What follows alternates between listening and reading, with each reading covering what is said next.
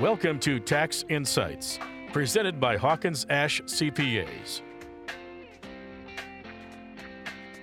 And good morning, listeners, and a Merry Christmas, Jeff. And you too, Terry. The day before Christmas, gotta ask you, are you all ready for Christmas tomorrow? I think so. I'll let you know tomorrow night at about 5.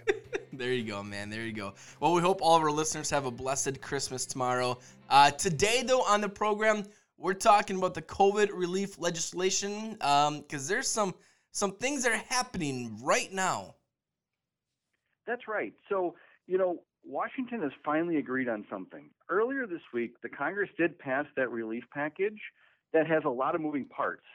It includes stimulus checks, you know, changes, and also a new round of PPP, many extenders for items that were set to expire at the end of the year. There's way too many things to discuss in one show, so I think we'll break them up over the next couple of weeks. Okay. Now, this is assuming, Terry, that the president actually signs it. So right. Although Congress has agreed to this, the president is giving some pushback. So what we're going to talk about is kind of what we know today. And we'll start by talking about the stimulus checks and PPP expenses. So let's start there. Did these checks, the stimulus checks, did they work or are they going to work the same way that they did back in March? Pretty close. So, you know, as Congress has it right now, the checks are going to be for about $600 for each adult and each dependent child under age 17. Now, the only real difference between here and March is that this is a slight increase over the $500 that dependents got back in March. The one thing that they didn't change, though, is that those dependents that are age 17 or older still are going to get no payments out of this. So if you're dependent on your parents' return and you're in college, no stimulus for you, unfortunately. Interesting. So are the income limits still the same? They are exactly the same. So the income limits, you know, you'll get a full credit or you'll get a full check, I should say, if your income is under $75,000 as a single individual or $150,000 for a married couple. And it starts to phase out above those amounts. So if I remember last time, those income limits were based on either the 2018 or 19 return. Is that still the same? Well, if you remember back, Terry, back in March, you know, many people didn't file their 2019 return yet. So what happened is the IRS said, you know, if you didn't file your 19 return, we're going to base that stimulus off of your 2018 return. Well, now that all the 2019 returns should be filed, this payment will be based off of the 2019 return only. So what happens if your 2019 income was higher? What, can you still get it? So, well, you know, since this one and also the one back in March were technically prepayments for your 2020 tax year, then the answer is maybe. If your 2019 income was too high, but it turns out that your 2020 income ends up being below those income limits, then you're going to get the credit. You'll just have to wait until when you file your return. So this doesn't work the other way, correct? That's right. So if you received a payment and your 2020 income is too high and you shouldn't have gotten one, you don't need to pay it back.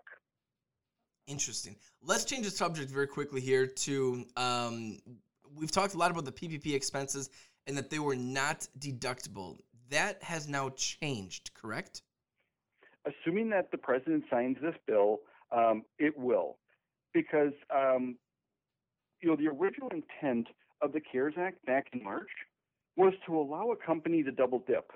That means that the PPP loan forgiveness and the expenses paid with those PPP funds would both be deductible.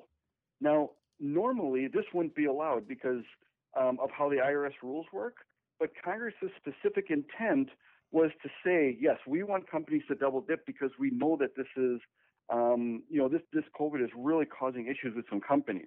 Sure. And Congress has now fixed that by explicitly saying that expenses are deductible. So why was this needed, do you think? You know, unfortunately, there's a lot of businesses that were truly hurt by the shutdown, and the traffic to their businesses were decreased. Those companies received funds, and I think they spent that money the way they should have, how it was intended, you know, to employ people. If those expenses were not deductible, those businesses could have come up with an unexpected tax bill at the end of the year, and they wouldn't have the cash to pay it. Now, I know that there's a lot of businesses who unfairly benefited from these funds also, and they're getting a tax benefit. But, you know, we really got to think about the businesses that were truly hurt. Right. Jeff, a lot of great information each and every week here in Tax Insight. How do people connect with you and your team? You can get in touch with us at Hawkins Ash CPAs.com and go to the CPA HQ section of our website. Awesome, Jeff. Once again, Merry Christmas to you and the team at Hawkins Ash, and we look forward to connecting with you next week. This has been Tax Insights, presented by Hawkins Ash CPAs. Learn more online at hawkinsashcpas.com.